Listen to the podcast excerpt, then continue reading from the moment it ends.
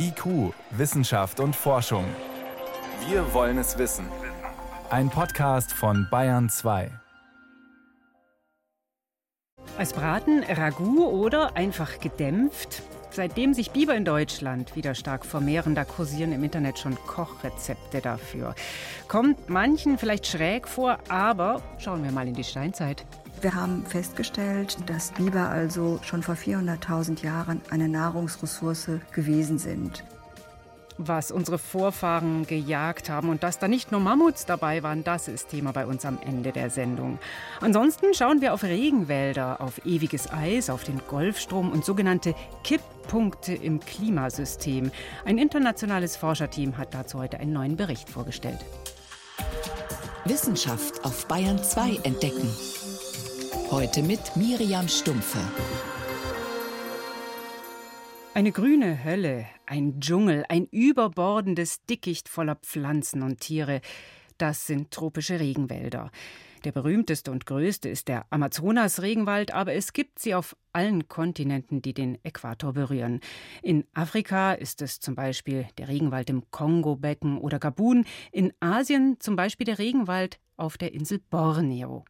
Überall sind die Wälder bedroht von Abholz und Klimawandel. Und um besser zu verstehen, was Regenwälder widerstandsfähig macht, sind weltweit Forscherteams unterwegs, um das komplexe Ökosystem zu verstehen. Auf Borneo gibt es ein regelrechtes Outdoor-Labor dafür, wo Forscher Pflanzen, Tiere, Böden nach allen Regeln der Wissenschaft vermessen. Lena Bodewein war dort. Der Regenwald von Danum Valley im Norden Borneos im malaysischen Bundesstaat Sabah. Dichtes Grün in typischer Stockwerkstaffelung, dampfende Luft, hungrige Blutegel. Ein Argusfasan ruft. Elefantendung liegt auf einem schmalen, kaum sichtbaren Pfad zum sogenannten 50 Hektar Areal. Ein Rechteck von 500 mal 1000 Metern unberührten primären Regenwaldes. Forest very important. Der Wald ist so wichtig. Man muss ihn erhalten. Ich fühle mich jedes Mal wieder wie zum ersten Mal im Dschungel. Schwärmt Forschungsassistent Alex Carolus, auch wenn hier viel Arbeit auf ihn und seine Kollegen wartet. Alle paar Jahre wird im 50 Hektar Areal jeder einzelne Baum gezählt, der mehr als ein Zentimeter Durchmesser hat. Ob jahrzehntealter Baumriese oder junger Spross, der gerade die erforderliche Höhe von 1,30 Meter erreicht, um gezählt zu werden. Uh, uh, Bei der letzten Zählung waren es 260.000. Jetzt werden es bestimmt 300.000 Bäume. Nicht nur die Anzahl, auch die Artenzahl ist umwerfend. Mehr als 800 Arten, 60 Familien, mehr als 200 Gattungen. Uh, mehr als 800 Baumarten. In deutschen Wäldern stehen gerade mal 51, laut Bundeswaldinventur. Würgefeigen, viele Flügelfruchtbäume, sogar der zweithöchste Baum Asiens steht hier im Danum Valley. Orang-Utans, Zibetkatzen und Gibbons leben hier. Elefanten, Pangoline und Nebelparder, Raupen und Käfer und leuchtende Pilze. Diese einzigartigen Lebensräume zu opfern für Tropenhölzer scheint schwer nachvollziehbar. Aber wirtschaftlich gedacht schon, sagt Glenn Reynolds, Leiter von SERP, der Südostasiatischen Regenwaldforschungsgesellschaft im Danum Valley, zu der das 50 Hektar Areal gehört. In der Vergangenheit waren die Wälder tot mehr wert, als sie lebendig sind. Das ist die Realität im Moment. Eine Realität, die wir angehen müssen. Das ist machbar, zeigen Forschungsprojekte von SERP mit lokalen und internationalen Partnern erfolgreich. Es wird genau das passieren.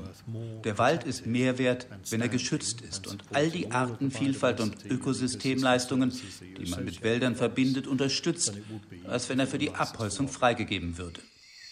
In der Südostasiatischen Regenwaldforschungsgesellschaft wird seit knapp 40 Jahren viel in dieser Richtung geforscht. Wissenschaftlerinnen und Wissenschaftler aus aller Welt können hier in primärem und sekundärem Tropenwald vor allem über längere Zeiträume hinweg als sonst möglich Versuche durchführen. Zum Beispiel das Saba Biodiversitätsexperiment, eines der größten ökologischen Experimente der Welt, das seit dem Jahr 2000 läuft. Denn ein Großteil der verbleibenden Wälder in Südostasien wurde durch Holzernte nahezu zerstört. We Wir hielten es für sehr wichtig zu untersuchen, wie dieser Schaden durch die sogenannte Anreicherungspflanzung behoben werden kann. Eine Art Standardtechnik zur Wiederherstellung von Wäldern, die sehr stark abgeholzt Und das Saba-Biodiversitätsexperiment zeigt, dass abgeholzte Tropenwälder schneller wachsen können, wenn man sie mit einer vielfältigen Mischung von Setzlingen aktiv aufforstet, als wenn man den Bäumen erlaubt, sich natürlich zu regenerieren. Je mehr Artenvielfalt unter den Setzlingen, desto besser. Denn, so meint einer der beteiligten Forscher, die Vielfalt in einem Tropenwald kann mit einem Versicherungseffekt verglichen werden.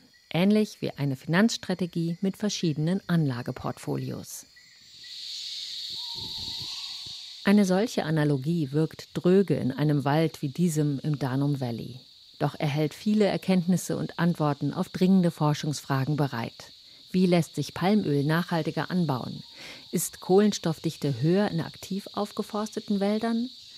Nach all seinen Jahren mit der Forschungsgesellschaft ist für deren Leiter Glenn Reynolds eine Frage besonders wichtig. Uh, Die Widerstandsfähigkeit der Tropenwälder. Es sieht so aus, als ob sie wirklich sehr stark geschlagen werden können, sehr stark abgeholzt. Und trotzdem sind sie widerstandsfähig. Sie unterstützen immer noch ein außergewöhnliches Maß an Biodiversität. Regenwälder, das sind extrem wichtige Ökosysteme, faszinierende und auch bedrohte. Durch Palmölplantagen, Sojafelder, den Hunger nach Tropenholz, aber auch durch den Klimawandel. Wenn man zum Beispiel auf den Amazonas-Regenwald schaut, dann wird er immer wieder als sogenannter Kipppunkt erwähnt. Bei weiterer Erwärmung könnte er anfangen, sich in eine Savannenlandschaft zu verwandeln, unaufhaltsam und mit weitreichenden Folgen für das ganze Erdsystem.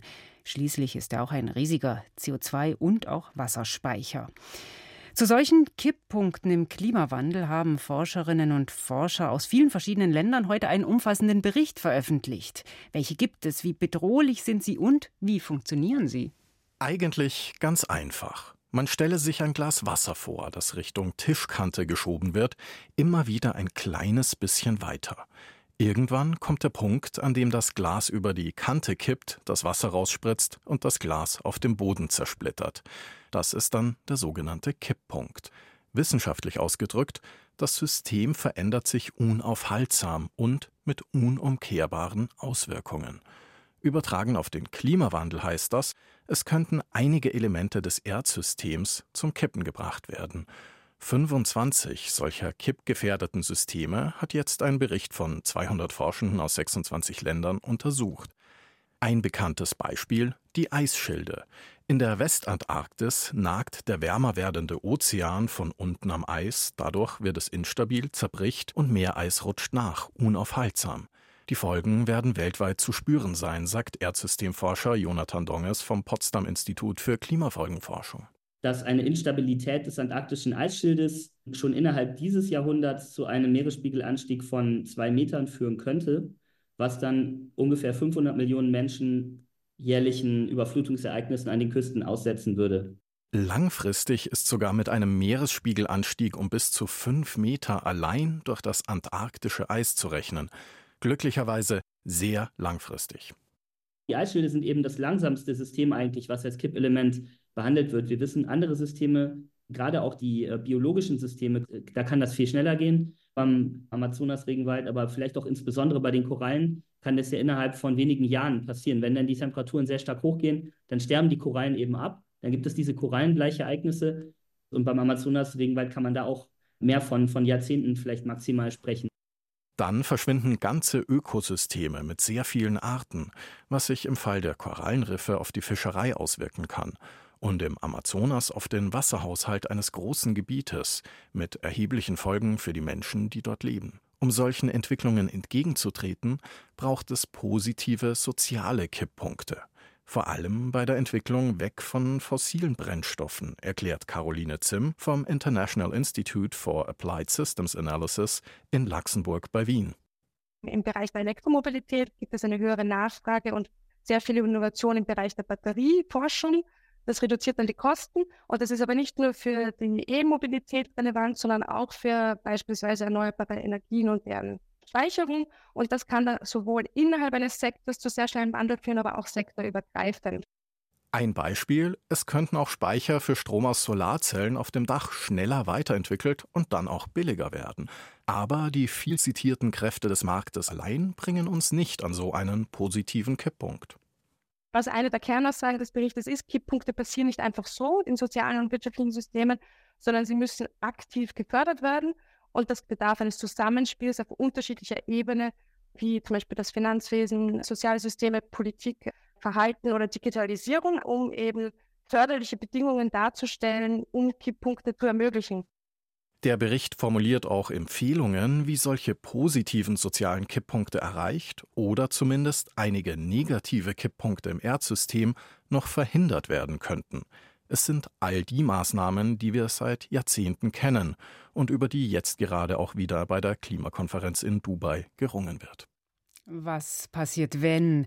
Einen umfassenden Bericht zu sogenannten Kipppunkten im Klimasystem hat ein internationales Team von Wissenschaftlerinnen und Wissenschaftlern heute in Dubai vorgestellt. Meine Kollegin Renate L. hat ihn sich genau angeschaut. Ein paar Punkte haben wir jetzt gerade schon gehört von Florian Falzeder. Aber wenn wir es jetzt noch mal genauer wissen wollen, wie viele Kipppunkte, Renate, zählen die Forscher denn insgesamt auf, die wir uns anschauen sollten? Die sprechen von insgesamt 25. Im Erdsystem zum Beispiel die Eisschmelze an den Polen, dann einige Meeresströmungen oder große Wettersysteme wie den Monsun und dann im Ökosystem zum Beispiel die Korallen, die Regenwälder, aber auch die Wälder im hohen Norden und alle Ökosysteme auf dem Permafrost, also dem Dauerfrostboden in der Arktis, der ja auch auftaut. Und dann gibt es eben die positiven sozialen Kipppunkte, die viel mit der Energiewende zu tun haben, auch mit veränderter Mobilität. Also man kann die so ein bisschen in verschiedene Gruppen einteilen, aber selbst wenn wir jetzt von einer Art Kipppunkt sprechen, zum Beispiel wie stark schmilzt das Eis? Da gibt es ja Unterschiede. Gerade haben wir was von der Antarktis gehört. Aber auch in Grönland schmilzt das Eis, aber anders. Da ist es nicht der warme Ozean, sondern die warme Luft. Es geht um ein Eisschild an Land. Und da gibt es andere Kipppunkte. Zum einen, wenn der Eisschild anfängt zu schmelzen, dann wird er ja dünner. Die Oberfläche gerät also in tiefere Lagen, wo es wärmer ist. Man muss sich vorstellen, es ist mehrere tausend Meter dick, das Eis da. Das kann man sich eben so vorstellen wie in einem Gebirge. Da ist es im Tal wärmer als oben auf dem Gipfel. Und wenn eben diese Oberfläche des Eisschildes in tiefere Lagen gerät, dann schmilzt er immer schneller, weil es da wärmer ist. Und dann, zweitens kommt noch was dazu, der weiße Schnee reflektiert ja das Sonnenlicht. Aber wenn der mal weg ist, dann kommt dunkles Eis zum Vorschein. Das erwärmt sich schneller durch die dunkle Farbe und das beschleunigt das Tauen noch weiter. Und wenn das Eis auf dem Festland schmilzt, dann heißt das ja auch, da kommt Wasser ins Meer, was vorher nicht drin war. Das heißt, der Meeresspiegel steigt. Das zum einen, aber zum anderen gibt es dann noch einen sogenannten Dominoeffekt. Ein Element, in dem Fall der grönländische Eisschild, bringt ein weiteres Kippelement an seinen Kipppunkt. In dem Fall ist dieses zweite Kippelement die nordatlantische Umweltströmung. Das ist sozusagen die Verlängerung des Golfstroms nach Norden. Der bringt also warmes Wasser in die Nähe von Schottland, Skandinavien, Island. Deswegen ist es da nicht ganz so kalt. Aber das Wasser kühlt sich da oben im Nordatlantik ab sinkt in die Tiefe, fließt zurück nach Süden und so weiter. Das ist wie ein Förderband. Und dabei spielt der Salzgehalt des Meerwassers auch eine wichtige Rolle. Nur das grönländische Eis, das besteht ja aus Süßwasser. Und wenn das schmilzt und ins Meer fließt, dann sinkt ja der Salzgehalt. Und dieser Salzgehalt eben, das ist ein Element, was die Umweltpumpe antreibt. Dann fehlt der Antrieb dann könnte sich diese Umweltpumpe verlangsamen oder sogar stoppen. Und in einigen Computermodellen kommt sie dann für Jahrhunderte auch nicht wieder in Gang. Das hat große Auswirkungen auf das Wetter. Der Nordatlantik würde kälter, aber es würde auch trockener. Das wäre dann zum Beispiel ein Problem für die Landwirtschaft, etwa auf den britischen Inseln. Auf der Südhalbkugel hingegen, da würde es noch wärmer als ohnehin schon durch den Klimawandel.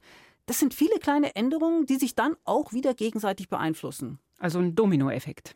Die Forschenden sprechen sogar von einem Kaskadeneffekt, denn das geht ja noch weiter. Wenn durch das geschmolzene Grönlandeis die Meeresumweltströmung schwächer wird oder ganz stoppt und das die großen Wettersysteme beeinflusst, dann bringt das auch den Amazonas-Regenwald näher an seinen Kipppunkt. Und wenn der Amazonas-Regenwald zusammenbricht, sich so grundlegend verändert, dann hat das ja Auswirkungen auf Menschen. Die leben dort und leben dort auch von der Natur. Ja, die Bodenerosion wäre eine Folge und vor allem natürlich weniger Regen. Und das wiederum heißt Probleme für die Trinkwasserversorgung, für Transporte auf Flüssen, für die Landwirtschaft, also für die Ernährungssicherheit. Es würde auch heißer und dadurch käme es zu Gesundheitsproblemen bei den Menschen dort. Das sind natürlich alles auch Berechnungen, was könnte sein, wenn, wie nah dran sind wir denn an dem Punkt, dass eines dieser Systeme eines dieser Elemente, dieser Kippelemente tatsächlich gibt? Also bei den Korallen und bei den Eisschilden sind wir sehr nah dran. Die können schon bei 1,2 Grad, was wir schon haben, oder 1,5 Grad anfangen, in diese Kipprichtung sich zu entwickeln. Das weiß man nicht nur durch Computermodelle, sondern auch durch Beobachtungen. Bei den Kippelementen, die weiter weg sind, da greift man auch auf Forschung zurück, die sich mit der Klimageschichte beschäftigen. Was ist vor Millionen von Jahren schon mal passiert? Dadurch, dass die weiter weg sind, sind diese Forschungen noch nicht genauso gut abgesichert. Aber das sind ja Kippelemente, die sehr drastische Folgen haben. Und deswegen sollte man sich schon auch jetzt damit beschäftigen. Weil da eben dann auch diese sozialen Kipppunkte dranhängen. Ja, und die sind wirklich beängstigend. Wenn man an das Ende der Kaskade in Südamerika schaut, Wasserknappheit, schlechte Ernten, das könnte etwas zur Folge haben, was die Forschenden als negative soziale Kipppunkte bezeichnen. Wenn es einer Gesellschaft nicht mehr gelingt, sich an die Folgen des Klimawandels anzupassen, weil die einfach zu drastisch sind. Wenn es nicht mehr genug Wasser und Lebensmittel für alle gibt, dann kann es zu gewalttätigen Auseinandersetzungen kommen. Das wäre dann der Kipppunkt in eine andere Gesellschaftsform. Die Forschenden nennen als wahrscheinliches Szenario eine stärker autoritäre Regierung und weniger Zusammenhalt in der Gesellschaft. Und gleichzeitig das Soziale, das ist immer auch unser Handeln. Die Forscher nennen ja auch positive soziale Kipppunkte. Wie können die denn aussehen? Ja, das ist eigentlich die gute Nachricht in dem Bericht. Diese positiven sozialen Kipppunkte, die haben wir ja wirklich in der Hand. Der Klimawandel, der hat eine sehr lange Reaktionszeit. Das heißt, was in den nächsten Jahrzehnten in der Atmosphäre passiert, das können wir gar nicht mehr ändern. Aber die sozialen Kipppunkte, die können wir schnell erreichen, wenn es die entsprechenden Anstöße gibt. Vor allem natürlich die Energiewende. Gut wäre es jetzt, wenn durch den Bericht in möglichst vielen Ländern der Weg zu den positiven sozialen Kipppunkten beschleunigt würde, die wir ja dringend brauchen. Wie könnten die denn ganz konkret aussehen? Ja, eigentlich brauchen wir da in Deutschland bloß ein paar Jahrzehnte zurückzuschauen. Es gibt ein sehr positives Beispiel, was im Bericht auch als vorbildhaft beschrieben wird, nämlich die Einspeisevergütung für Strom aus Solarzellen auf dem Dach. Dadurch haben sich diese Solarzellen buchstäblich bezahlbar gemacht. Dadurch konnten mehr Leute sie kaufen. Es kam zu einer Massenproduktion. Dadurch hat sich aber auch die Weiterentwicklung gelohnt. Die Solarzellen wurden noch leistungsfähiger und trotzdem billiger. Und das nicht nur in Deutschland, sondern weltweit. Ein überschaubares, positives Beispiel wäre das, wenn wir uns jetzt noch mal diesen ganzen Bericht anschauen, wo viele negative Nachrichten auch drinstecken.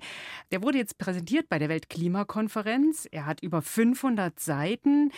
Manches kommt einem vielleicht auch bekannt vor, haben wir immer wieder schon gehört. Steht da was drin, was man bisher noch gar nicht wusste? Eigentlich nicht. Der fasst wie diese IPCC-Berichte, die Berichte des Weltklimarats, das vorhandene Wissen zusammen. Aber speziell bei den Kipppunkten finde ich, ist das schon wertvoll, wenn man diese ganzen Zusammenhänge, diese Domino- und Kaskadeneffekte mal vor Augen geführt bekommt. Wie eben die Eisschmelze in Grönland vielleicht zu gewalttätigen Auseinandersetzungen um knappes Wasser in Südamerika führen kann. Dafür hat sich das schon gelohnt, dass dieser Bericht jetzt veröffentlicht wurde. Ein internationales Forscherinnen- und Forscherteam hat heute in Dubai einen großen Bericht zu Kipppunkten im Klimasystem vorgestellt, zusammengefasst und beleuchtet hat ihn für uns Renate L. Danke. Gerne. Bayern 2. Wissenschaft schnell erzählt. Es ist 23 Minuten nach sechs und wir schauen jetzt auf aktuelle Meldungen aus der Wissenschaft. Und da ist meinem Kollegen Sebastian Kirschner eine aufgefallen. Da geht es um die Jagdbeute unserer Vorfahren in der Steinzeit. Da hat man ja gerne das Bild vor Augen, dass sie in Horden hinter Mammuts hergejagt sind, von denen sie sich dann tagelang ernährt haben. Aber offenbar standen auch kleine Tiere auf dem Speiseplan. Er sieht sehr putzig aus, mit seinem zottigen Fell, den großen Schneidezähnen und dem markanten, flachen Ruderschwanz. Der Biber. Ob das unsere Vorfahren in der Steinzeit auch so gesehen haben? Wer weiß. Klar ist jedenfalls nun, er hat auch ihren Speiseplan bereichert. Und das deutlich umfangreicher und früher als bisher angenommen in der Menschheitsgeschichte der letzten drei Millionen Jahre beobachten wir, dass der Mensch sich, also wenn er jagt, wenn er sich ernährt, auf große Landsäuger spezialisiert. Und was wir bis vor 30.000 Jahren eigentlich nicht sehen, ist die Ausbeute kleiner Wildtiere sagt Archäologin Sabine Gaudzinski-Windhäuser vom Leibniz-Zentrum für Archäologie in Mainz. Das breite Nahrungsspektrum, das den Menschen als Spezies mitunter so erfolgreich macht, hätte demnach erst mit dem anatomisch modernen Menschen eingesetzt. Anhand von Knochenfunden in Thüringen von mindestens 94 Bibern konnte sie mit Kollegen nun feststellen, schon Frühmenschen, die während der Eiszeit dort gelebt haben, machten offenbar systematisch Jagd auf die Nager. Und sicher nicht nur wegen ihres Fells. Wir haben festgestellt, dass viele der Reste Schnittspuren zeigen, die ganz deutlich machen, dass Biber also schon vor 400.000 Jahren eine Nahrungsressource gewesen sind. Es musste also nicht immer Mammut oder Nashorn sein. Auch das energiereiche Fett der Biber, so die Forscher, konnten unsere Vorfahren während der Eiszeit wohl gut gebrauchen. Hm, Biberschmalz, vielleicht gab es das damals auch schon. Sebastian, du hast die Bibernachricht ausgegraben aus den wissenschaftlichen Zeitschriften und Veröffentlichungen diese Woche. Was gibt es sonst noch Neues? Ja, zum Beispiel einen besonderen Bluttest. Der soll nämlich helfen, altersbedingte Erkrankungen frühzeitig zu erkennen, ja quasi vorherzusagen. Also zum Beispiel Alzheimer, Bluthochdruck, Diabetes und dergleichen. Und damit wäre natürlich eine Chance, um da noch rechtzeitig behandeln zu können. Mhm, ein Bluttest, also gleich auf Risiko für viele Krankheiten gleichzeitig. Wie soll das gehen? Naja, wir wissen, biologisch gesehen altern manche Menschen oder auch einzelne ihrer Organe schneller als andere. Vermutlich wegen der Gene, der Lebensweise, der Umwelteinflüsse. Und die Studienautoren sagen nun, dieses schnellere Altern einzelner Organe kann auf die Erkrankung des entsprechenden Organs hinweisen. Also zum Beispiel alte Niere spricht für Bluthochdruck oder Diabetes, altes Herz spricht für Herzerkrankungen. Und Sie haben nun einen Bluttest entwickelt, mit dem Sie diese Organe sehr frühzeitig erkennen können. Dieser Test misst bestimmte Proteine im Blut und so erkennt man lange, bevor klinische Symptome vorliegen, eine Erkrankung dieser Organe. Mhm, also so eine Art Screening. Jetzt werden Bluttests ständig neue vorgestellt. Wie ausgereift ist der? Naja, unabhängige Forscher sagen, ist ein vielversprechender Ansatz, aber noch kein wirklicher Test zur Vorhersage. Dafür ist der Datensatz noch zu klein und das Ganze damit zu ungenau. Als nächstes geht es um einen speziellen Ton, der PFAS filtern soll. PFAS, also die Fluorchemikalien, die sich in der Umwelt reichern, anreichern. Genau. Auf der einen Seite sollen sie uns das Leben leichter machen, also als Antihaftbeschichtung von Pfannen in Outdoorjacken oder auch bei Beatmungsgeräten, aber sie haben auch den Ruf als sogenannte Ewigkeitsgifte. Sie sind als gesundheitsschädlich bekannt, sie reichern sich in der Natur und in Lebewesen an und sie stecken auch in vielen Industrieabfällen drin. Das, Auf äh, das Filtern ist dabei sehr aufwendig und teuer und ein spezieller Ton soll dieses Filtern nun vereinfachen. Also wenn diese Abfälle oder Abwässer gefiltert werden, damit es eben nicht in die Umwelt gelangt, darum geht's. Erstmal ja, man will da effizienter werden, das Ganze besser machen und zwar eben mit diesen bestimmten Tonen. Das sind sogenannte Organoclays.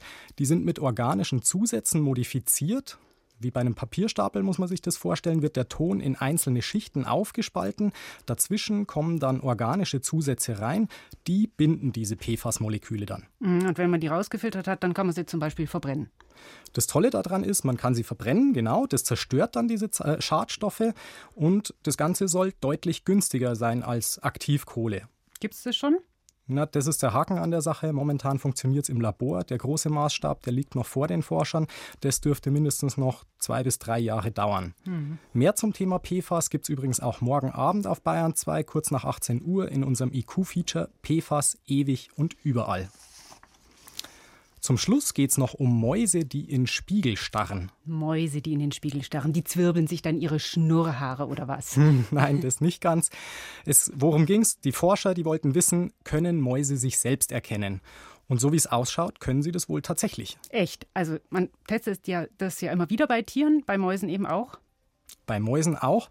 Man weiß es schon von mehreren anderen Lebewesen, dass sie sich im Spiegel selbst erkennen können. Ähm, allein kleine Kinder schaffen das schon ab zwei Jahren. Bei den Tieren weiß man es zum Beispiel von Elefanten, verschiedenen Affenarten, Delfine, Raben. Wie muss man sich jetzt diesen Test vorstellen? Die Tiere werden dabei mit einem Farbpunkt im Gesicht markiert. Und wenn die die Stelle am Körper vor dem Spiegel erkunden oder versuchen, den zu entfernen, dann belegt es das Selbsterkennen. Dann läuft also die arme Maus mit einem Fleck im Gesicht rum. Ja, ist es denn dann Bewusstsein, dieses Selbsterkennen? Na, an der Stelle geben die Forscher zu, Bewusstsein ist damit noch nicht bewiesen. Der Test klappt unter bestimmten Bedingungen nur. Zum Beispiel darf der Fleck nicht zu klein sein oder sie mussten auch an den Spiegel gewöhnt sein. Hm, aber klar, auch der Maus ist klar, Maus ist nicht gleich Maus. Vielen Dank, das war Sebastian Kirschner mit den Kurzmeldungen. Und für heute war es das erstmal bei uns. Ich bin Miriam Stumpfe.